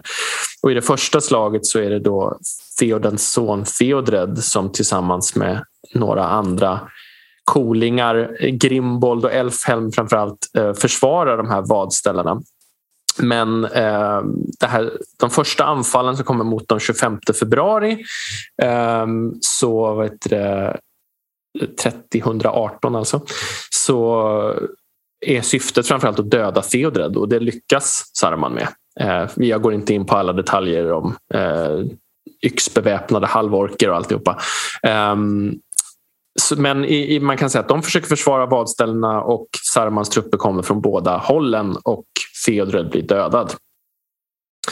Um, och sen ett antal dagar senare så har vi det andra slaget uh, som där uh, det är liksom för storyn till slaget vid Helms Deep skulle man kunna säga där eh, Erkenbrand som ju dyker upp och undsätter Helmstip i böckerna som inte är med i filmerna. Han, han håller på att förstärka Helmstip och Elfhelm och Grimbold eh, gör ett desperat försök att försvara vadställena igen men det går katastrofalt illa och de slås tillbaka. Men många av deras trupper eh, ska man säga, skingras ut i natten eh, och det är många av dem som samlas ihop och eh, utgör undsättningsstyrkan till Helms Deep sen kan man säga. För Erkenbrand är ju inte heller i Helms Deep när själva slaget som vi ser i handlingen i The Two Towers utspelar sig. Eh, så andra slaget vid isens valställen utspelar sig 2 mars och slaget om Helms Deep utspelar sig natten 3 till 4 mars. Och sen så finns det lite bakgrundsinformation om hur Gandalf liksom rör sig från Helmstip till Isengård, kollar hur det går för änterna, ber om hornernas hjälp, stöter på Grimbold och Elfhelm och liksom ger dem order som de uppfattar det från Theoden och liksom orkestrerar det här på olika sätt. kan man säga. Så det är väl en kort sammanfattning av vad slagen går ut på. Sen finns det också lite kul bakgrundsinformation om Isengårds roll i Rå, som svaga punkten i Rohans försvar tidigare i historien men det behöver vi inte gå in på nu. Det är några hundra år tidigare. Eh, men lite kul info där. Elisabeth har redan zonat ut och somnat. Under, och det här var ändå så här, Det här var otroligt kort jämfört med liksom, hur jag hade gjort det här om jag hade om man tittar på hur mycket fokus jag la på det här när jag läste. Ja, jag förstår. Jag vet ju det. Jag vet ju det. Du gjorde det väldigt kortfattat det var och bra. Väldigt kort. Ändå var det tror jag, en längre sammanfattning än något av de andra kapitlen vi har pratat om. Men det var ju för att det inte finns någon diskussion överhuvudtaget. Du får ju fylla ut det med någonting. Ja, det är bra. Det är fint. Men det är också så att vissa av de andra sakerna spänner över århundraden. Det här är ett helt kapitel som utspelar sig under två, två kvällar. Mm. Så det, är, är ju även Tolkien zoomar in på en helt annan detaljnivå här. Jajamän. ja, det är så. Ja, det är sant. Oavsett om det, är, om det är värt att skratta åt så är det ändå mm. sant. Ja, det är helt sant. Ja, det är sant.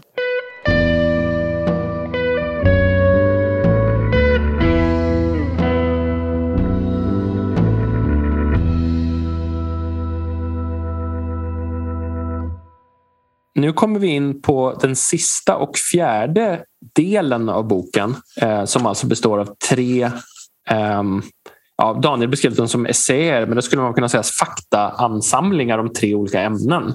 Eh, något åt det hållet. Mm. Och det första kapitlet handlar om Druedine som har många olika namn. De kallas ju också för Woserna till exempel. Um, och The Pukelmen eh, är delvis synonymt begrepp också. Så det finns många, kärt barn har många namn. Alltså de här gillar ju jag. Mm. Det är ett spännande eh, kapitel där. Ja. Um, och, och, och det här är också en sån som finns med från första gången jag läste det. Eh, läste boken så stod den här ut för mig. Jag blev lite besviken sen att man fick ta del av så lite av dem i, i, i resten av litteraturen. Mm. Eh, för att de, ja, nej men jag gillar dem. Och det som kanske står ut för mig det är just den här eh, de här lite berättelsen om vaktstenar som eh, tar över när, när de måste gå, åka iväg själva. Mm. Eh, och, och, att de kan lägga in delar av sig själv i... Ja, men du vet, ja, det här mm. som blir någon, någon mix i, i berättelsernas världar så berättar man en, en sägen som, som man liksom inte riktigt kan se om det här ens var sant eller inte sant i mm. den berättelse som är. Alltså det blir någon ramberättelse på en... Ja, jag, jag tycker den är häftig, häftigt uppbyggd. Ja, men och igen att vi har en, eh, vad ska man säga, en beskrivning av någonting som... Eh, vad ska man säga? En del av någonting som inte finns någon annanstans att hitta. Så det, mm. det gillar jag verkligen. Mm. Ja. Eh, alltså, det, min lilla detalj som jag tycker är intressant. Det är ju att det här Pukelman är liksom fornengelska är att det här Pukel betyder liksom liten vett det typ. Ehm, mm. Och att det då är besläktat med Puck som ju är ju bland annat med i Shakespeares Midsommarnattsdröm. Um, så att här försöker, det här är en, återigen mina glada käpphästar med tolken. Att hur, han, mm. hur han försöker förklara igen då. Här, här är vi liksom den bakomliggande förklaringen till liksom Puck som mytologiskt väsen. Liksom, mm. de, här, de, här, de här korta satta människorna. Liksom. Vi hade också tidigare i, i så svensk sagotradition det här onda väsnet Puke som ju då är samma, samma språkform. Och de verkar ha gjort intryck för det fanns ju massa liksom berättelser om de här hur de hindrar smör från att kärnas och såna här saker. Jag undrar om det var så tolken tänkte sig de här woserna. Um, en till, jag måste ta en till språkgrej här. Det är ju att ah, sure. eh, tolken, eh, det här woes, alltså kommer ju från wasa som ju betyder vild. Mm. Vild man liksom. Och det här fanns ju då eh, i namn som Woodhouse till exempel. Där som från början var Woodwoes. Eh, där mm. som tolken då hittade som, hittade, som Woodowasa, alltså vildman från skogen. Så, och det är väl det vi ser på Lapplands landskapsvapen till exempel. En sån här vildman jag tror att det är del av samma mytologiska tradition i alla fall om såna här mm. vildmän. Liksom. Ja, jag tycker också att det är lite kul. Det finns något instucket där att Gondors historiker tror att Droedain var de första människorna att korsa Anduin. Det får ju lite så här urfolksstuk. Mm, liksom. Mm. Här tycker jag att det är svårt för det är så otroligt många det, det, är väldigt spretigt på det sättet att det är väldigt många olika texter som samlas och det är många spännande små faktasnuttar tycker jag. Eh, men jag tycker det är väldigt tydligt att det är ett ganska sent påfund av Tolkien och att han liksom försöker eh, tjohorna in dem i det han redan har skrivit. Eh, och mm. Inte på något dåligt sätt men att han, han hade ju tänkt att göra om Sador, alltså Labadal i Torin-historien till en drog i och med att Torin är delvis släkt med Hallets folk. Um, och att det skulle vara kopplingen då. Han han gör, liksom, placerar några av dem på Nomenor, att de följer med eh, Eddine dit och sådär. Och han håller ju på och spånar på det här med när han har funderat på att göra om orkernas ursprung till mänskligt. Mm. Så gör han ju någon sorts släktskapstankar. Att det finns någon särskilt hat mellan Droedain och orkerna för att de på något sätt är liksom det goda och onda sidorna av samma mynt. Eller åtminstone så liksom antyder han det. Um, så det, det är lite intressant för här får vi väldigt många olika versioner.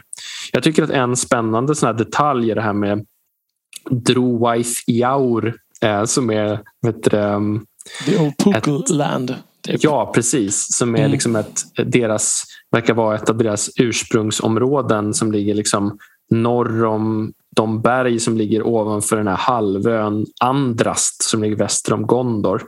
Eh, och i någon marginalanteckning så har han tänkt sig då att, att de verkar ha levt kvar ända till Ringens krig de också och att eh, de kommer ut ur grottor där och anfaller dem av Sarumans styrkor som hade drivits söderut efter slaget vid Isenvaden. Eh, det inkorporerade han aldrig i någon berättelse men det var en sån grej som han skrev i någon marginal och funderade på. Nästa kapitel handlar om Istari, eh, trollkarlen alltså. Och eh, det här kapitlet har, ju, har, vi pratat ganska mycket om tidigare, eller åtminstone det som står i kapitlet. Eh, mm. Så vi ska väl kanske inte djupdyka allt för mycket. Men för mig är det fortfarande fascinerande hela den här liksom Lasene Navala bestämmer vilka de ska skicka ut tycker jag är eh, intressant. Så. Mm. Ehm, och hur de, hur de här kopplas ihop med olika valar. De här eh, olika Istari, trollkarlarna. När jag var med i den här podcasten Nördigt så fick jag kommentaren det, det där med trollkarlarna var väl det enda som man brydde sig om i Sagor från Midgård. Så att kanske från en lite mer normal persons synvinkel så är kanske det här liksom den delen som tydligast kopplar in i liksom, vilka är egentligen trollkarlarna? Jag gillade ju det just när jag läste det från början. Tillräckligt mycket för att kalla mig Olorin. Mm. ja, exakt. På Tolkiens Ardas forum? Ja, precis. Nej, men, men eh, det tilltalar ju mig. Att man fick veta lite mer. Jag tycker fortfarande att man får veta alldeles för lite. Mm. För att det ska bli riktigt kännas riktigt bra. Mm. Men vissa um, saker ska man inte förklara för mycket. Mm, ja. Men kanske inte det här. Nej, nej, sant. Det är sant. ja, alltså man kan väl säga att mycket av, av den här texten går ut på det som vi pratade om i vårt andra avsnitt när vi pratade om de blå trollkarlarna. Alltså liksom, det är fem trollkarlar och Tolkien liksom har lite olika versioner på vilka de är och vem som, vilken vall som skickar ut dem och sådär. Eh, men eh, och det är lite olika vad som slutar, eh, var, de landar också kan man säga.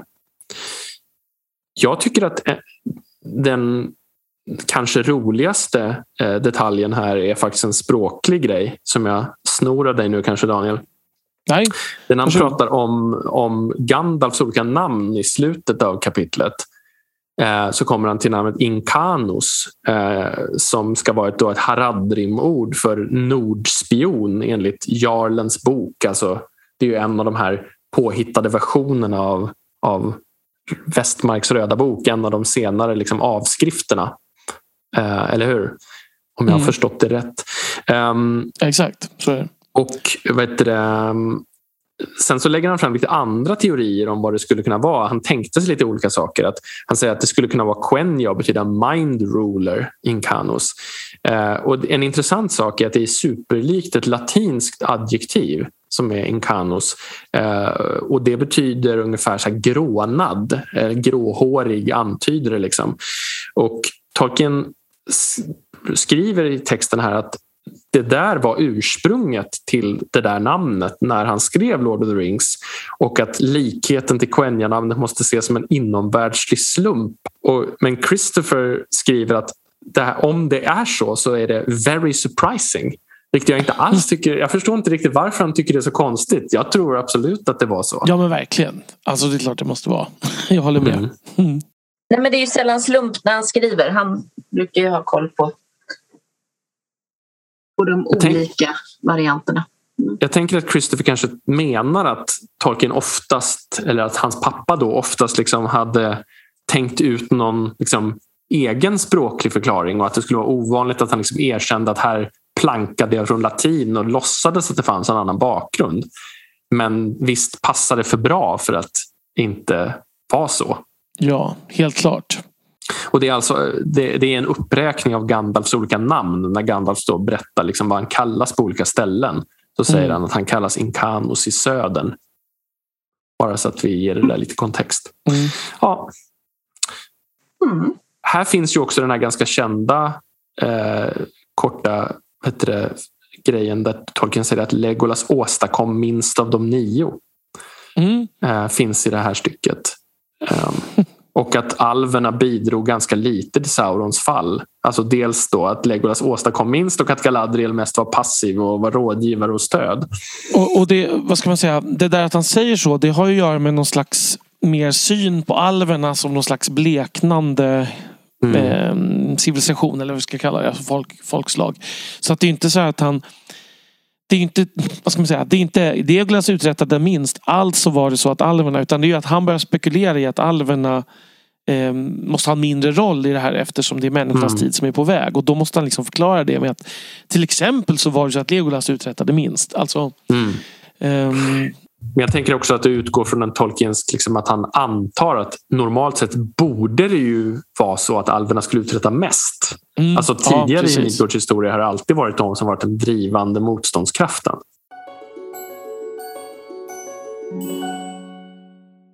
Den sista biten eh, i boken, sista kapitlet, handlar om palantirerna. Alltså de här kommunikations och skådestenarna som ni säkert minns både från filmerna och böckerna. Eh, det här är också ett ganska spretigt avsnitt med mycket olika typer av information. Och här blir Tolkien otroligt teknisk i slutet. Mm. Ehm, Ja, verkligen. Vilka vinklar man kan titta på dem igenom. Ja, ja det, det, är Ja. verkligen, det är nästan som en sån här manual till hur man använder en palantir. ja, verkligen. Så Det är är så det. här, och det är olika begränsningar och hur olika stenar kunde funka olika. Det är ungefär så frustrerad man blir när man googlar efter en manual till någonting och det visar sig att det finns en annan version som heter I68B. Liksom, eller något sånt där. Det Ja, var inte senaste exakt samma som den man själv hade. det. Precis. Ja. Ja, nej, det är verkligen till och med hur svårt, svårt det är att få tillbaka inställningen om man en gång har tappat den. Och, Ja, och, hur den, och hur den ska förvaras och hela... Ja, det är väldigt mycket. Mm. Just det. Jag tycker en del av informationen man får är lite intressant men jag tycker att här tycker jag att det går in i mer detalj än vad jag skulle önska så att säga.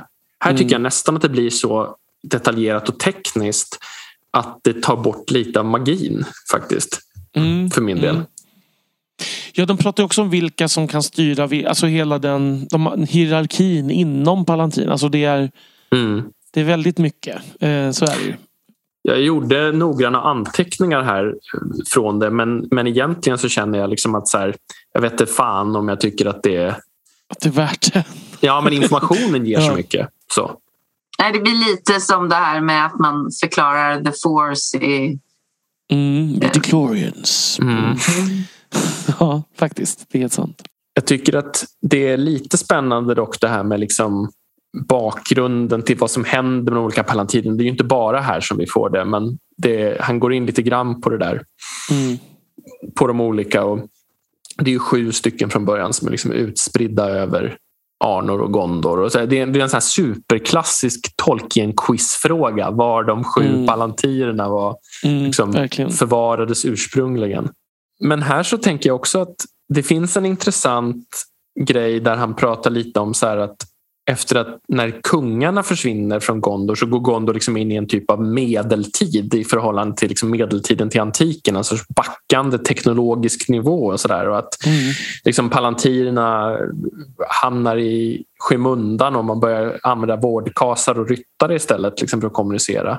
Och att han säger till och med att liksom palantirernas konkreta historiska roll blev metaforisk för många gondoraner. Att man, det, ham, det liksom hamnade i saga i form av fjärrskådande alvkungar och sånt där som man liksom Mm. inte längre hade någon relation till.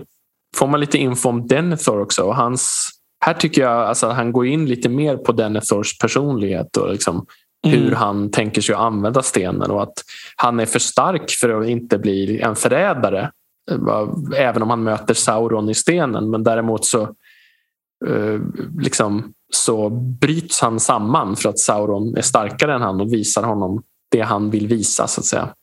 Det är ändå lite upprättelse till Denethor eh, som person. Att han faktiskt är så pass mäktig att han eh, kan ändå stå emot Mm. eh, en hel del. Och det är ju som vi har sagt eller upprepat många gånger att Denethor är en av dem som har liksom tappat mest av sin, eh, vad ska man säga, sin, sina nyanser i filmerna. Mm. En sak som jag tycker är lite intressant är att eh, i Of the Rings of Power i Silmarillion så liksom knyts sil- palantirerna till eh, en mästarsten som finns på Tolleressia, alltså den här ön utanför Valinor. Mm. En alvisk sten som alla de här på något sätt är kopplade till och den nämns faktiskt inte eh, alls i någon av de här texterna. Vilket är lite intressant tycker jag. Ja. Med tanke på detaljnivån han går in på i övrigt. Mm. Är det att han att han har ny, andra idéer eller någonting sånt där? Då? Ja, antingen att han inte tycker att det är, att han kanske liksom inte tänker riktigt i den banorna längre eller så har han liksom haft olika spår som han har utvecklat parallellt och hoppat fram och tillbaka som vanligt. Mm, mm. Kanske att han tänker att liksom, om kopplingen till mästarstenen görs för stark så blir det kanske konstigt varför inte de på något sätt skulle ingripa eller hjälpa till eller se. Eller, förstår ni vad jag tänker? Att det skulle Mm. kunna finnas något sånt där. Att liksom, det blir människorna är mer on their own om inte den kopplingen understryks.